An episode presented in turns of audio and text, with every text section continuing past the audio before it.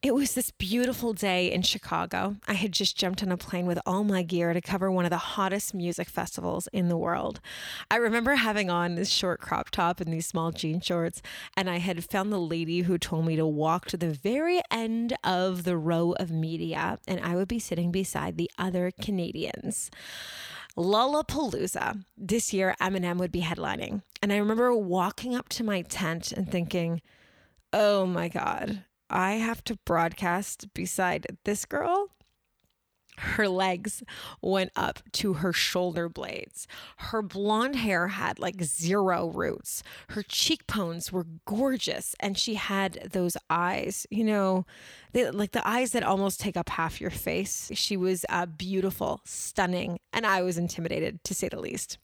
It was only then that she reached over, she stuck her hand out, and she was like, Hi, I'm Liz. there was something totally different about this girl. She didn't seem self conscious, not like the other beautiful TV broadcasters I had met in the past. She seemed real and she seemed unique.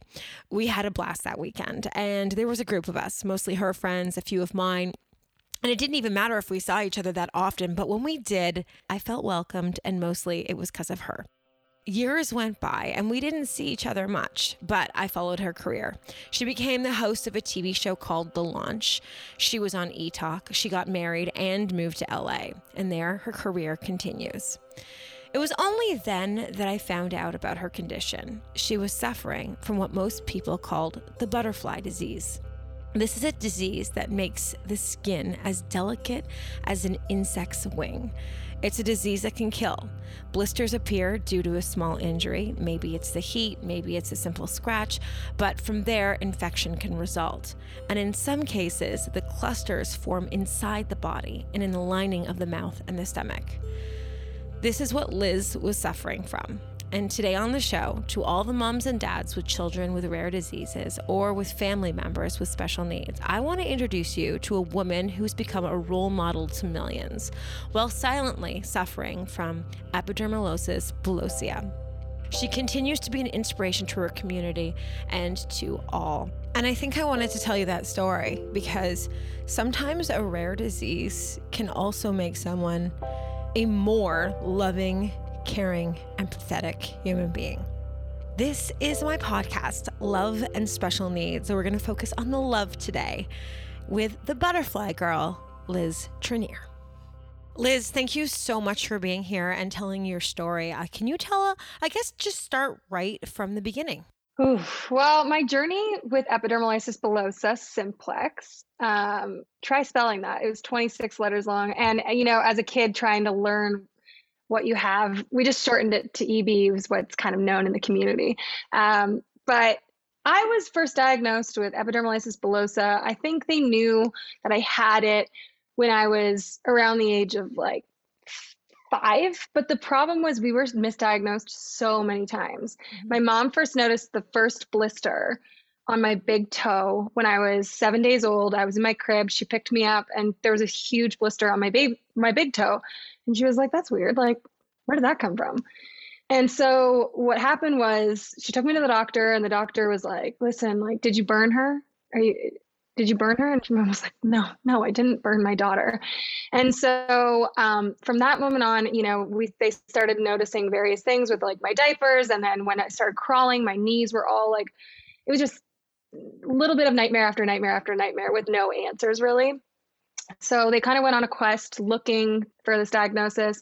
Finally, my mom um, saw someone and they think they said that they think it was epidermolysis bullosa. But the interesting thing is, is I didn't get my full, full, full diagnosis because all of my punch biopsies kept coming back either inconclusive or with the wrong subtype.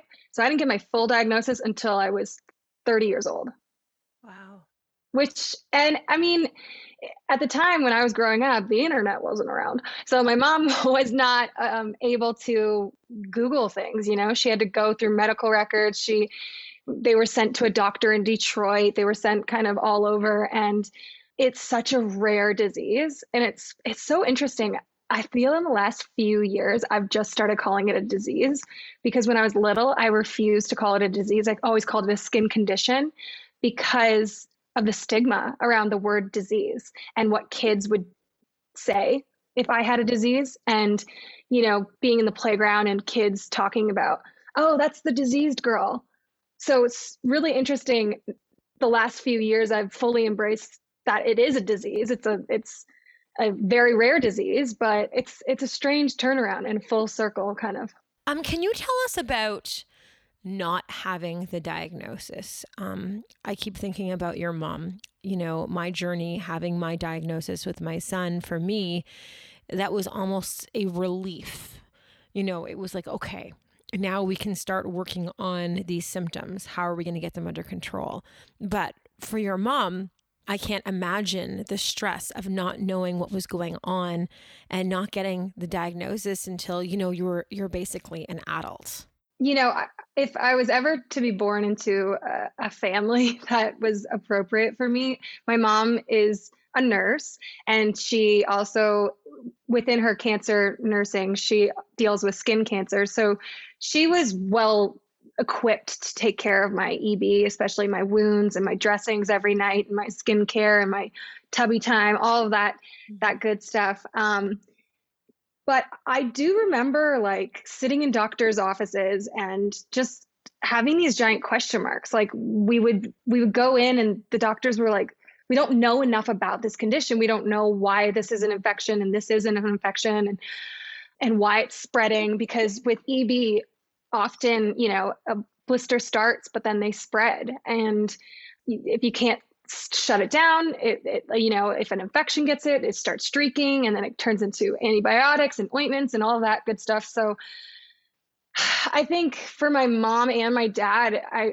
I can't imagine the courage that they had to have growing up with me you know like you've got this newborn baby. You have no real answers. You are trying your best to just keep afloat in so many ways. You've got a 4-year-old running around as well and and then you're also every time you pick your child up, you're worried that you're going to break a blister on their body or hold them too tightly and cause a blister. Like those those intimate things for a parent to experience. I I personally I talk to my parents about this a lot how how much courage and how brave they were and I admire them and have so much respect for them. I don't know if I could do the same. I want to know first of all, and, and you've I've heard you say you know blister, but what is it like? What is EB like? Is it uh, what's your severity like, and how is it on you and other people who have it as well? So the way I explain EB, the way I was taught as a little girl to explain it to my friends is, we are all born with layers of skin, and in between our layers of skin, we have sticky glue that holds it together.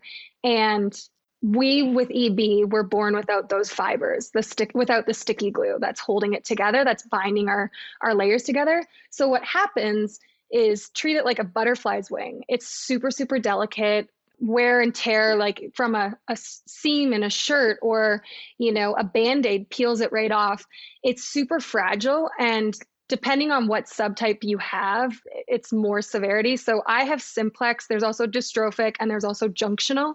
Okay. Um, and I kept being diagnosed with dystrophic, but we knew I was more on the um, less severe side. I didn't have all of the attributes that dystrophic had.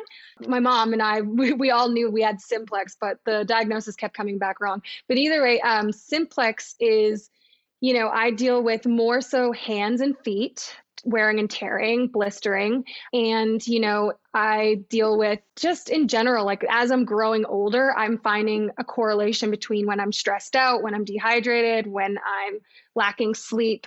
Those things also cause you know uh, me to blister like i find that if i'm if i'm traveling around the world for my job and in airports and i'm walking around and i'm exhausted and i'm dehydrated i can sense that my body's about to pr- produce a blister somewhere and if I'm wearing a pair of pants for too long, I'll get a blister. If I'm wearing a bra for too long, I get a blister. So that's kind of I've been able to navigate it a lot more mm-hmm. now, but um yeah, it's it's it's kind of like we're just fly by the seat of our pants, figure it out as we go.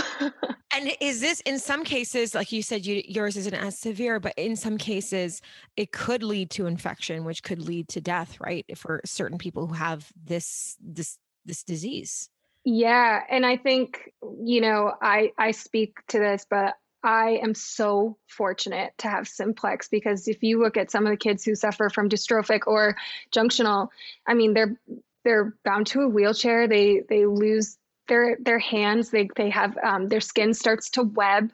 They so their fingers aren't aren't appearing anymore. You know, it all becomes one big blister, and they've got they've got um, graft um, skin grafts happening and they get massive infections and they can get them internally and they lose their teeth and their hair and my heart breaks for the eb yeah. community and i mean i remember as a kid feeling like i would go to a support group later on in in my childhood and um, i was one of the milder ones and i would leave those meetings so upset that my mom and dad had to like it was a, it was a hard car hard car ride home because yeah. I would feel in some ways some guilt being like why am I doing so well? And you know it just broke my heart to know that there are kids out there suffering so severely. But the good news is I believe in my lifetime there will be a cure for EB because they're getting so close with their clinical trials. And I don't think I wouldn't change growing up with EB for a second because it taught me so much about humans and compassion and empathy.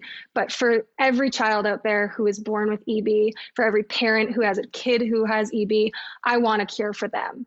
So let's talk about the cure for a second. And, and this is something that I find really fascinating and interesting. And even from the time that I got my diagnosis sitting in a geneticist's office, I still was fascinated with the concept of uh, genes and with, you know, how they find cures, how, how what you have to do, how there's mutations and deletions. And I guess so for you, if you ever decide to have children, would EB be passed on to your child? Is it a genetic syndrome or is it something that it just happens and is a mutation and no one knows why? Well, so for my exact instance, um, when I was born, um, we obviously did genetic um, testing throughout my family just to make sure that no one was carrying the gene. And I was, in fact, a genetic mutation of my parents' genes coming together moving forward, I now have a 50 50 chance of passing it on um, to a child. So there's some incredible options that we have through IVF where you can essentially select an embryo that is tested for the EB gene. And you select the one that does not have EB and and obviously hope that it works out. So there is some gene therapy. There's um, so much more research going on. I I was at a dinner party years ago um, with a girlfriend who's an actress and and she was from London, England, filming in Toronto. And we kind of got talking about what our parents do for a living. And I she's like, "Oh, my mom's a doctor for a super rare condition in London, England." Turns out one of my girlfriends is like, "Oh, what is it?" And she's like, "It's called epidermolysis bullosa. You probably don't know it." And she's like, "No, Liz has that." And so fast forward I go to London, England with my husband, and they actually made some room in their schedule to come to see me. And I said, you know, I've been having hard time getting diagnosed. I don't, they don't know what gene to test. And she actually, the doctor actually wrote out exactly what gene they needed to test. And then I brought that back to Canada, and then they were able to test it, and so on and so forth. And I was properly diagnosed. But it's just, there's so much advancement in the last 20 years with EB, and there's new treatments all the time. I mean, they're doing things like bone marrow treatments. They're doing so many, you know, gene therapy treatments that I don't, I don't even know about. Um, and researchers are saying it is absolutely possible that in this lifetime we will have a cure. That's unbelievable. That whole yeah. story gave me shivers, I have to tell you, because like I actually want to be in tears a little bit because my son is um he is a 50-50 as well. So if he decides to marry and have a child, it's 50-50, but for his syndrome, it progressively gets worse as um you know in generations. So he was a mutation and then as it goes on, his child would be, you know, more, have a more severe case of what his syndrome, Sotos syndrome. And I I always knew, I was always told, but it was just something that I didn't think of because he was a baby. But like they said, mm-hmm. you know, you you will be able to go through IVF. There will be a way to figure it out, to find the gene to make sure that the child he's having won't have it because I can't imagine him you know being a father to a child that has his syndrome it's just it's just impossible and that's for a lot of cases a lot of people with rare diseases i'm sure it's the same Impossible. Yeah, and I I think the concept of IVF, I mean, there's so many as I'm sure you know, people have their opinions and people um, love to just voice how they feel, which is totally fine. But um, I think the idea, like if I had the technology, if I had the means, you know, IVF is not cheap, but if I have the means to do it, if I mm-hmm. have the option to do it, that is an investment in my child's future and their health. Like how I, I, I think to myself, bringing it, if I had the option to bring a child into the world without EB, I would do that because I think about myself and my childhood and the trauma and the scars and and overall just I turned out okay. you know, I, I got through it. But to just the bravery that my parents had to endure and and and display with me and the straight faces and the brave faces that they had to give me when I was scared and in hospital and all those various procedures, it's like I, I don't know if I would have that. I'm sure I would find that fight within me, but if I mm-hmm. have an option to of course. give birth to a child without EB, I mean, I want to take that. And so it's it's a long avid, it's a long road. You have to do a lot of gene therapy and um, genetic testing, and and you know, it's it's it's a long journey, and um, eventually we'll we'll get there and we'll make our decision what we're doing. But uh, at this point, it's it's nice to know that that exists.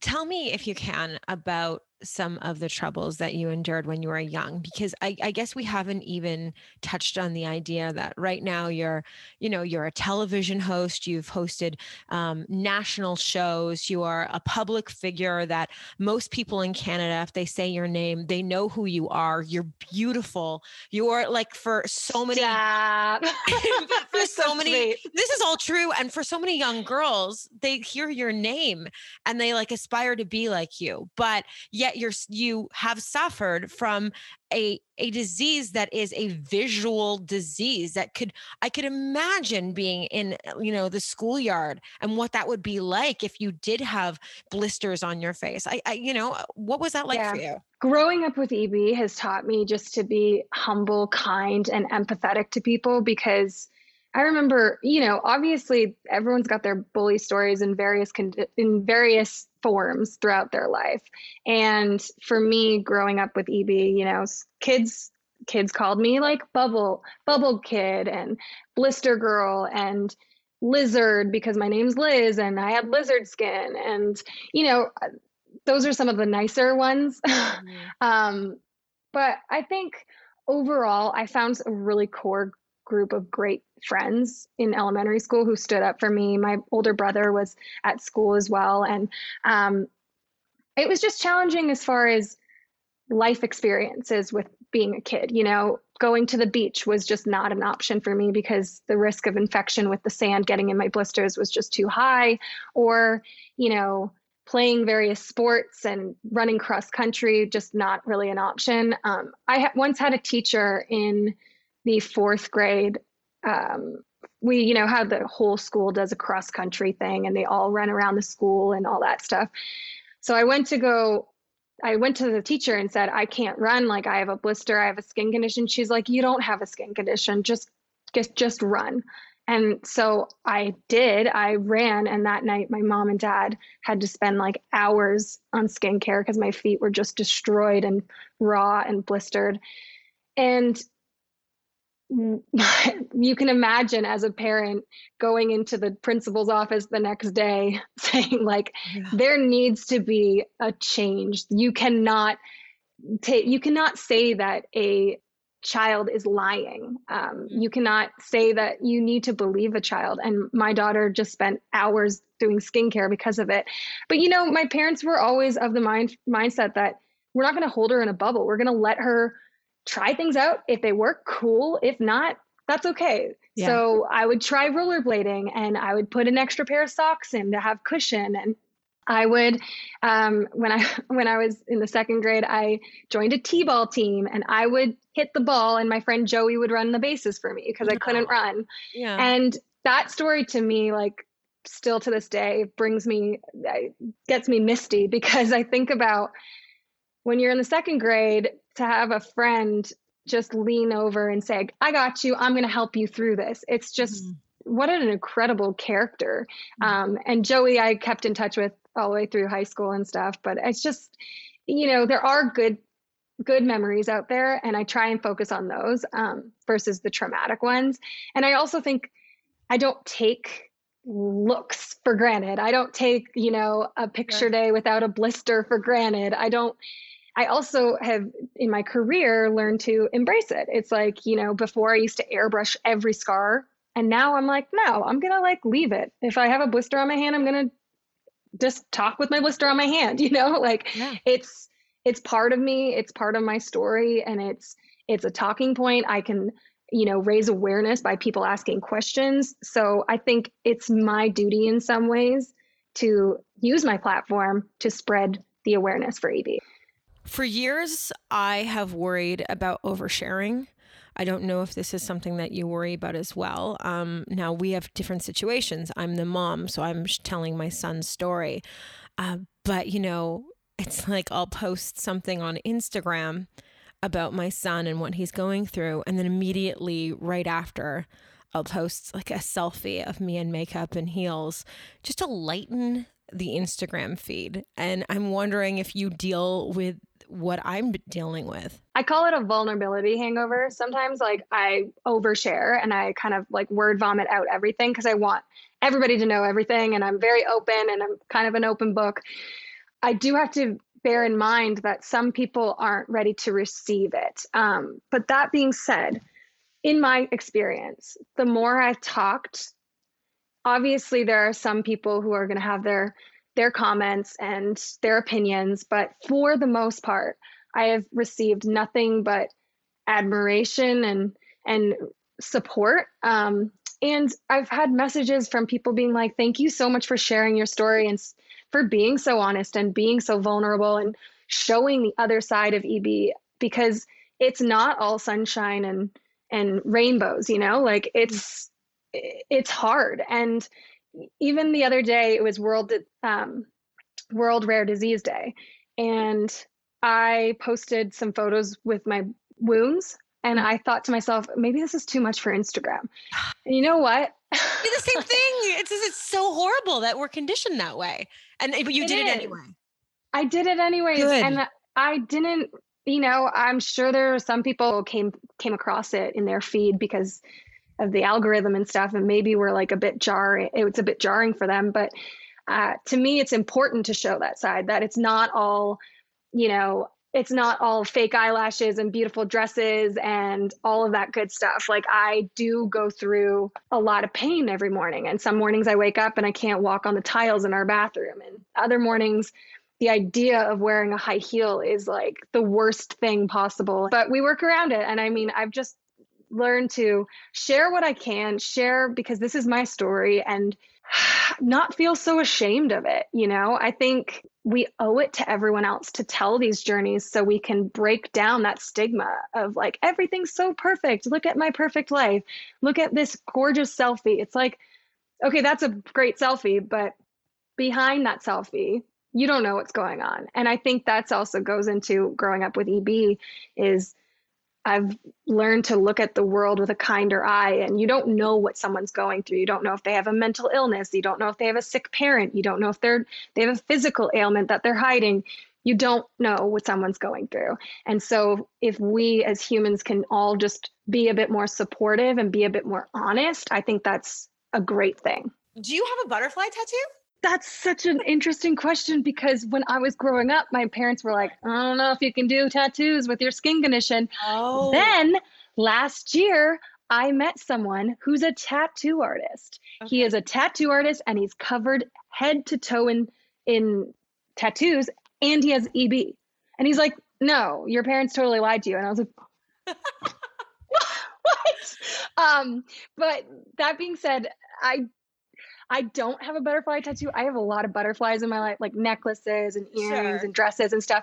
Um, if I were to get a tattoo, I would probably get a butterfly because yeah, I'm a butterfly actually, child. You're going to be someone who can justify your butterfly tattoo. Everyone else is like, right. I have a butterfly on the back of my uh, my my ass, and you're like, no, I I have a condition. You're like, so. I am a butterfly. That's what they call us. Well, Liz, thank you so much. This has been incredible. Uh, thanks for coming on my podcast. Any last thoughts? Emotionally, it's really hard to be a kid who is quote unquote different. It's just, it's a hard thing. But then when you grow up, you start to look back and you're like, everyone's different. Everybody's got something. Even that family that's picture perfect esque has something going on. And I think that's where I've stepped into embracing my story and trying to tell people about it versus hide it yeah. because I think it's only doing it's only doing the world a better service. The butterfly girl, Liz Trinnear.